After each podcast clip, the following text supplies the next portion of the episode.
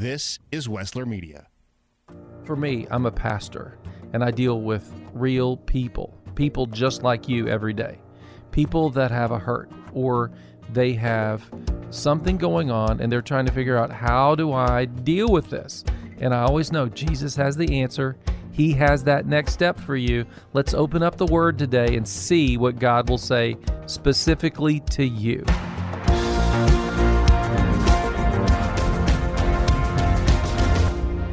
I have a question before we get started today. I want to help you. I'm Pastor Doyle from the church next door, and I'm here every day to help you take a step so that you can live a more godly life, but also so you can live a life that is better for you and your family and the community. And so here's my question Do you have a love in your life? You know, we're almost to Valentine's Day, and you better do something about it. If you don't, there's going to be a conflict. And that's what we're talking today about on Your Next Step. We're going to talk about conflict, and I want to teach you how to deal with conflict, but also maybe let's not even have one by by living rightly and like we talked about last week, communication. And if you missed it, you need to go back and you need to listen to last week's lessons. You got to get those on communication. They are awesome. But today, we're going to talk about the four causes of conflict and the four ways to deal with conflict. That's right. There are four ways to deal with conflict, and we're going to unpack them, and we're going to talk about the four causes of conflict, and we're going to look at them in Scripture. You are going to be so encouraged, and guess what? Your relationships are going to improve, and this is why because you're exceptional, and you know that conflict is a part of life, but now you're going to learn how to diffuse it. As a pastor, I've seen people over the years, I've seen their marriages come back together, their kids come home, and uh, the prodigals come to know God and live for Him, all because people in the family learned how to lean into God's way. What would it mean if you and I became exceptional people? What would be the keys to that? Now, be clear on that. This is not a self help program.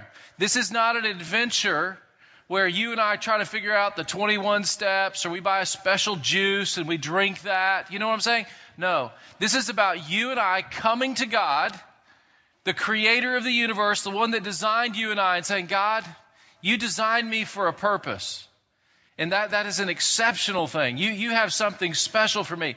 And it's out of you and I deriving our relationship, our identity, which comes from God our Father, worshiping Him, loving Him, building in a relationship with Him. The scripture says, if you love the Lord your God with your heart, mind, soul, and strength, right? So as you and I love God, our love then, we're filled up by God and we pour out into the world around us. We're an overflowing cup and we love our neighbors as ourselves. That's the kingdom mentality. See, our relationship with God is not just to impact us, it's to impact us and flow into the world around us. Now, we began this journey uh, three weeks ago, and we talked about exceptional commitment. And we said that if you and I will begin to grab a hold of commitment and realizing that, that life is not just about ourselves, but about being in community and in relationship, we said that you and I want to impact the, the schools that we're a part of. We want to impact the communities, our workplaces, and our homes. That this is about impacting all of that. And if we learn what it means to be committed to one another, we've actually found out that science tells us that when we make those kind of commitments to the people around us, that we get a flood of good hormones that brings peace and satisfaction. We talked about the serotonin and the oxytocin. Then last week, we said that in order for those kind of communities to exist, we have to learn how to manage our mouth. We said that, that the words that we speak can bring life into the worlds around us, the people around us. And so we're going to become intentional about that. Well, today we're going to take it to the next level and we're going to look at exceptional conflict. Does that mean we're going to learn how to fight? No. It means that we're going to learn how to diffuse those conflicts. How many of you remember the movie The Karate Kid? Some of us were there when it first came out and saw it at a theater, not just on Netflix, okay? It's the story of, of, a, of a young boy who's dealing with conflict. Now, let's be honest. Let's be honest. Most of us, where we learn how to deal with conflict, starts in our home, doesn't it? When we learn how to deal with conflict beginning in life, it's around our family. And, and, and we got to be honest, not all of our families taught us how to deal with this well. I, I can tell you honestly, this is the truth. And I will not lie. I'm underneath a 650 pound cross. I ain't to mess with that baby. My first conflicts were with Alan and Philip. and generally, they were the problem. I say that to tell you that your first experience with a conflict is in the confines of family. Think about that. You may be able to sit back today and think, well, you know what? There were some pretty unhealthy things. There were some healthy things. There were some whatever. Now, the story of the Karate Kid is this he's a single parent, child in a single home, and suddenly he's getting bullied on the streets. And he's trying to figure out how do I deal with this? See, he didn't have a younger brother like Doyle to beat up. He, he, he had to figure out. And he goes down the street, and what happens? Mr. Miyagi, all right? Mr. Miyagi begins to teach him how to deal with conflict. And he's trying to teach him how to redirect, how to avoid, how to. He's not trying to teach him to fight. Look at this. This is the scripture we've been using every week. Open up your notes, get them out. It says right here, Romans 12, 2. It says, Don't copy the behavior and customs of this world, but let God transform you into a new person by changing the way you think. Then you will learn to know God's will for you, which is good and pleasing and perfect. See, the goal that we're on right now is to adjust our thinking, and the only way is with God's help. Realize that. God is the solution. So the prayer should go something like this God, I need your help. My, my, my approach to the conflicts of my life has not been working. Would you help me? Forgive me, God. Help me to adjust the way I think about conflict. That's the prayer today. Because, folks, if we keep approaching conflict the way the world does, whoo, that is the problem in the world that you and I have right now. People do not know how to, to resolve the conflicts in their life. Let's just set out another bad tweet. That'll help.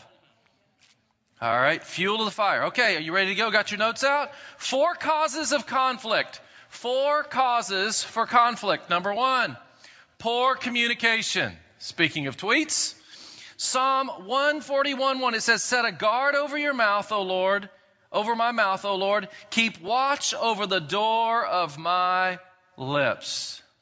See, many times, many times the reason we have a conflict in our life is we decide to say something. We just blurt it out. Whoops, probably should have said that. Next thing you know, bam, you're getting popped in the lips, right? You know what I'm saying? We say something at work, we say something at school, we say something at home. It is our mouth that gets us in trouble. That's why your mom washed your mouth out. She's trying to help you out.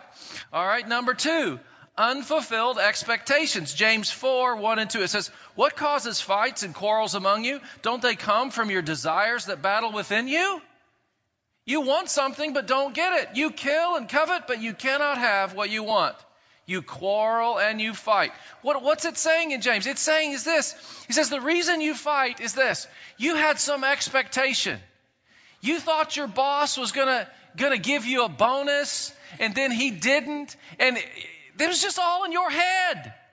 It was all in your head. And so you've been walking around mad all day long because you didn't get the promotion. You didn't get the. See what I'm saying? We get upset because we get some idea in our mind. They don't even know about it, and, and we're mad at them. We're holding it against them. And relationships get sideways. How about this? Number three despising differences. Mark 3:25 it says if a house is divided against itself that house cannot stand. That this is what happens here is this. We we are jealous of somebody else.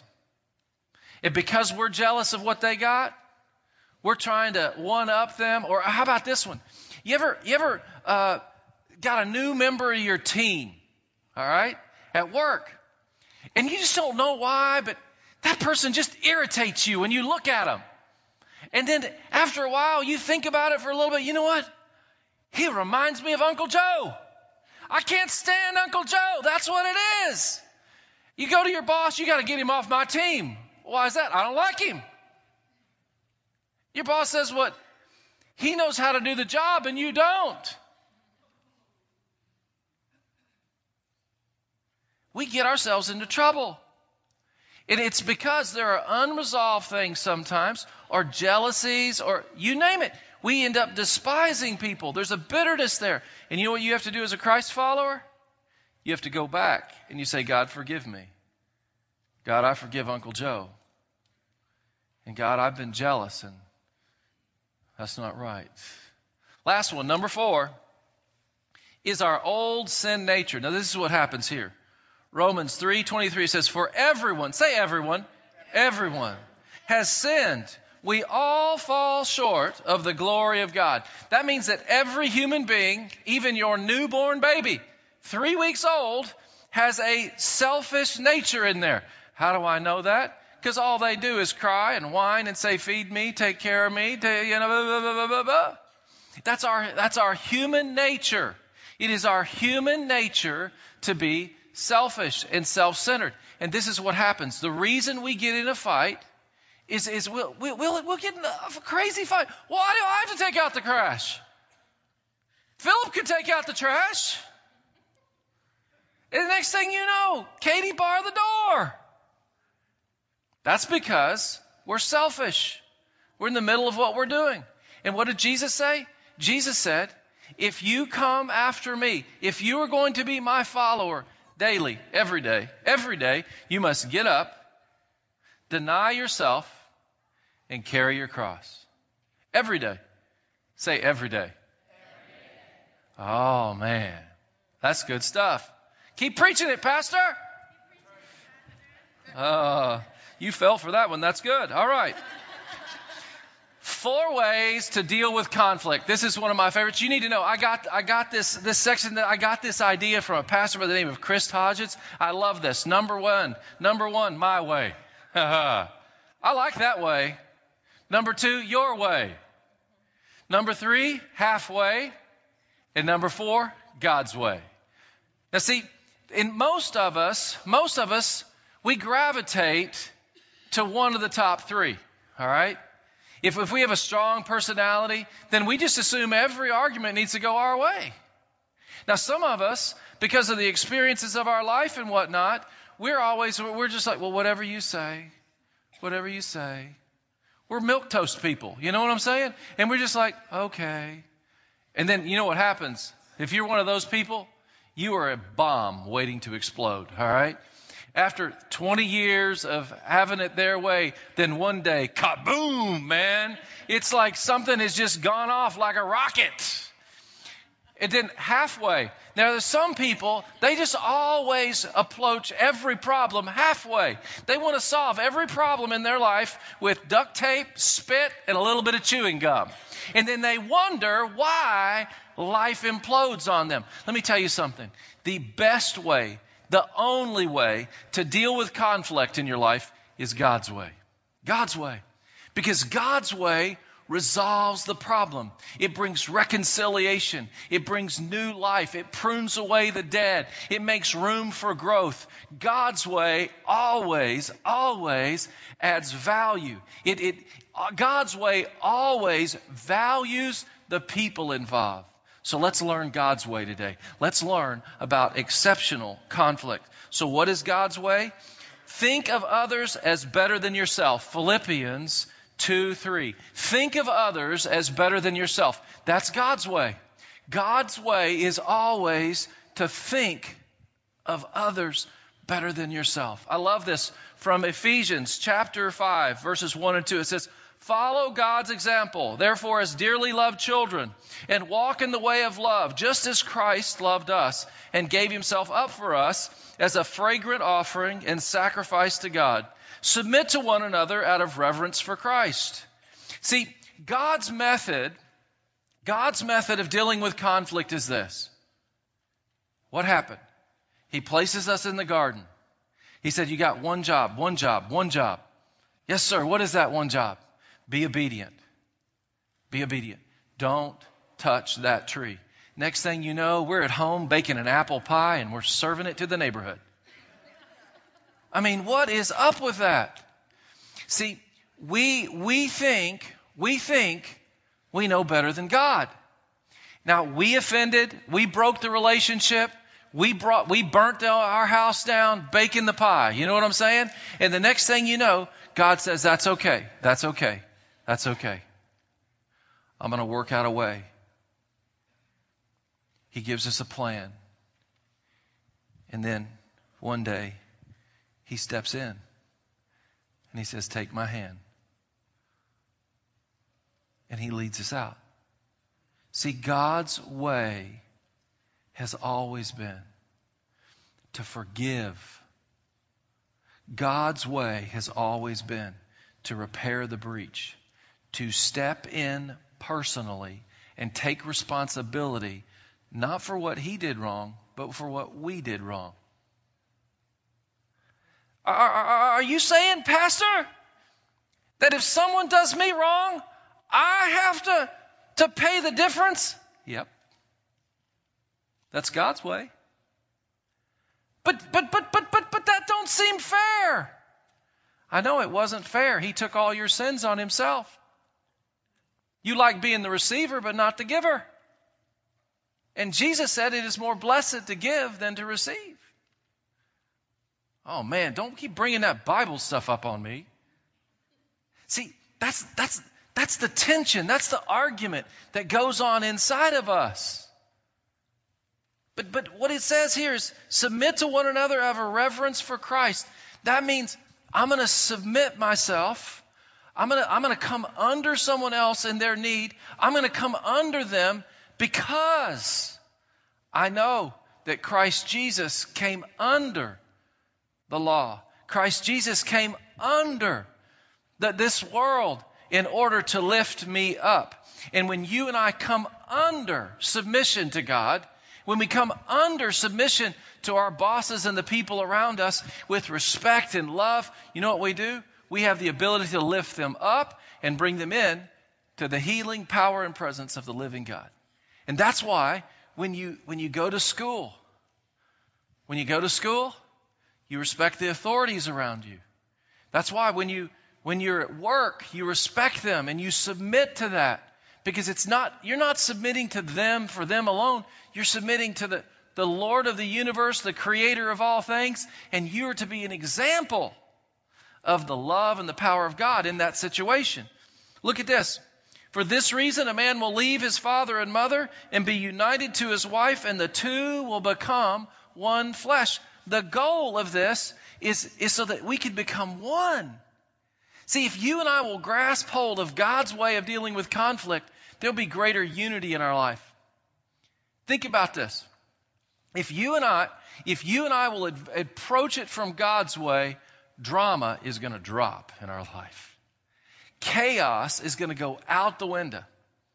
And, and what's going to happen is other people are going to be drawn into our lives because the peace that we have, the joy that we have, because we've learned, I'm just going to forgive. I'm going to I'm going to I'm going to do whatever I can to help them. And that'll happen at school, at home, at work, on the ball field, wherever we go.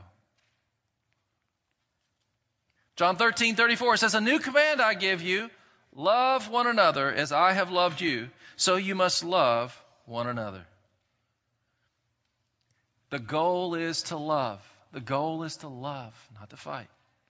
I love this statement. I gave it to you. It says, conflicts need participants. So stop fighting. If you will stop fighting, the conflict will come to an end. Some of us, you know what I mean? I mean, some of us, we are just, we're just looking for a fight all the time. And, and I can be honest with you and tell you this. I've had friends over the years, I've had people in my life that have been through traumatic experiences. They've been through very hard circumstances. And because of those difficult circumstances, it was their, their grit, it was the fight in them that helped them overcome. I have one friend that, that, that grew up in a third world country, you know, in poverty and, and just, just to get a meal every day took everything they had out of them. And, and, and they, they found a way. They worked hard. They made a way. They made it to the United States of America. They immigrated and, and they went through that process to, to, to legally become a citizen and get their education. And the whole way, they were fighting their way through. You know what I'm saying? Every time they had a roadblock, they said, No way, I'm not going to give up. And, and, and then they come to see me now. They've been here for several years and they're like, I don't understand why I can't get along with my boss. I don't understand why I'm not getting along with my spouse. And, and they're, they're just like, I said, Well, well, uh, Umbrella of Mercy here, you're a fighter. They said, What do you mean? I said, You think everything's a fight? And I said, You're in a new place now. You're in a new place now. What got you here ain't going to get you to the next level. See, many of us, the systems that got us to the point that we are right now, aren't going to get them, get us to the next level. We have to change. We have to adjust. I said, you have to learn how to forgive now. You have to learn how to be kind and work with one another. You have to learn a whole new thing. I don't think I can do that. I know you can't. But if you will let Christ become the Lord of your life and run your attitude in the way, yes, you can. Listen, I have nothing against grit. And there are times when you got to know how to push through. I respect that. I think it's great. But there are times when you need to submit to one another in love. There are times when you have to recognize and see if you've been a fighter, this is my prayer for you today.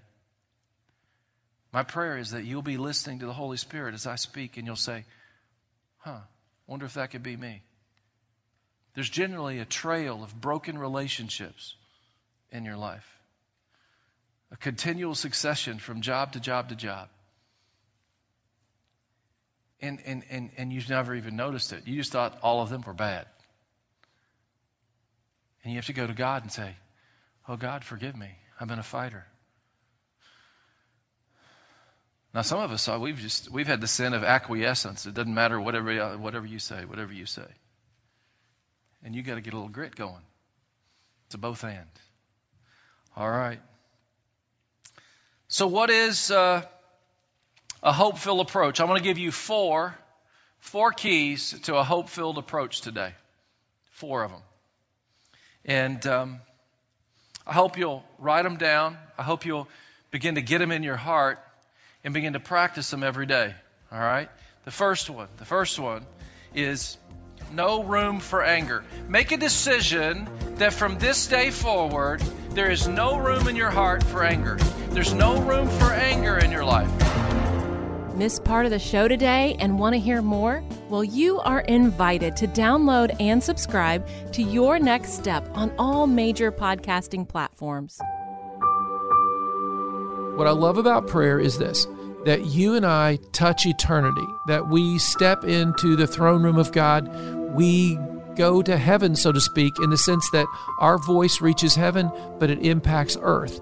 That's amazing. So let's do that right now.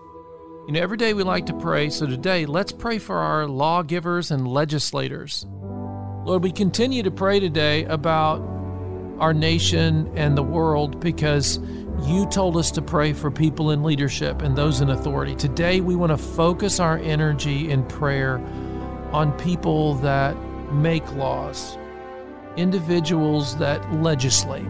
God, we, we live under a system where people are writing the laws and they do that, and many times they don't agree. And sometimes they come up with laws that just don't work because they're trying to agree. And so, Lord, we pray that you would keep them from making laws that are ineffective or unhelpful. But God, you would create wisdom and unity around laws that would bring about peace and life that people might grow. And Lord, we pray that they would uh, write laws in ways which they could be understood by the people that have to live under them. Lord, you understand law. You are the giver of law. You said it's it's not good for us to covet what another person has. That's part of your law. And and we have law givers and, and leaders that need to know how to write legislation that is helpful. May they write less verbose legislation that is unhelpful, and may they write concise, good things that bring life. Jesus, you said the law brings life. You said that you didn't want to take away from the law of God. And so we pray that as they write laws, it might begin to reflect your morality, God, that it would it would make us into a people that would be able to follow you. Bring the end to laws that are harming us. In Jesus' name, Lord, help the lawgivers and legislators. You know, I know I know that that prayer was good and that you were part of that, but I want to take you to the next step because that's what we're all about here, right? So, would you go to yournextstepnow.com? That's our website, and give us your email address, and we're going to give you our ebook. It's a prayer guide. This month, it's free. Know that it's free. It's not going to cost you. You just have to give me your email address, and then you and I can become prayer partners for the ministry. I need you to pray with me, and agree with me. Our world needs revival. We need you to become a prayer partner. The, this community needs you. So go to yournextstepnow.com, give us your email address, and get your free prayer guide ebook today. This has been Your Next Step, a ministry of the Church Next Door in Columbus, Ohio. We hope this has been an encouragement to you as you seek to have a deeper faith in Christ. If you'd like to hear today's show again or share it with a friend, look for Your Next Step on all major podcasting platforms. We'd love to see you soon at the church next door. Easily find our service times and our app. I'm Pastor Doyle Jackson. Join us again next time for your next step.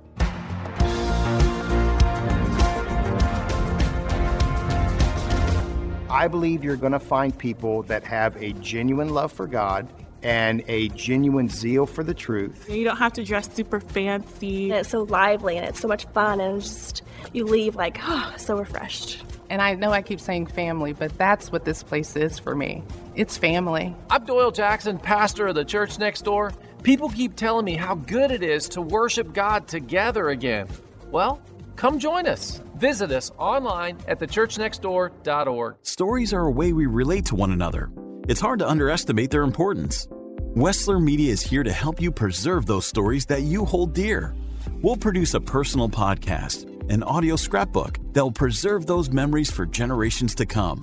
Get in touch today. Call toll free or text 1 833 38 Story, 1 833 38 Story, or visit WesslerMedia.com. That's W E S S L E R Media.com. The production you just heard was carefully crafted at the studios of Wessler Media. For more powerfully engaging podcasts and other audio content, visit WesslerMedia.com. Stories of overcoming adversity, intense and unexpected twists and turns, education, encouragement, and plenty of those, did you hear that? Moments. Hear more and talk to us about creating your own podcast, from large and detailed projects to smaller, more personal sized productions. That's WesslerMedia.com. W E S S L E R Media.com.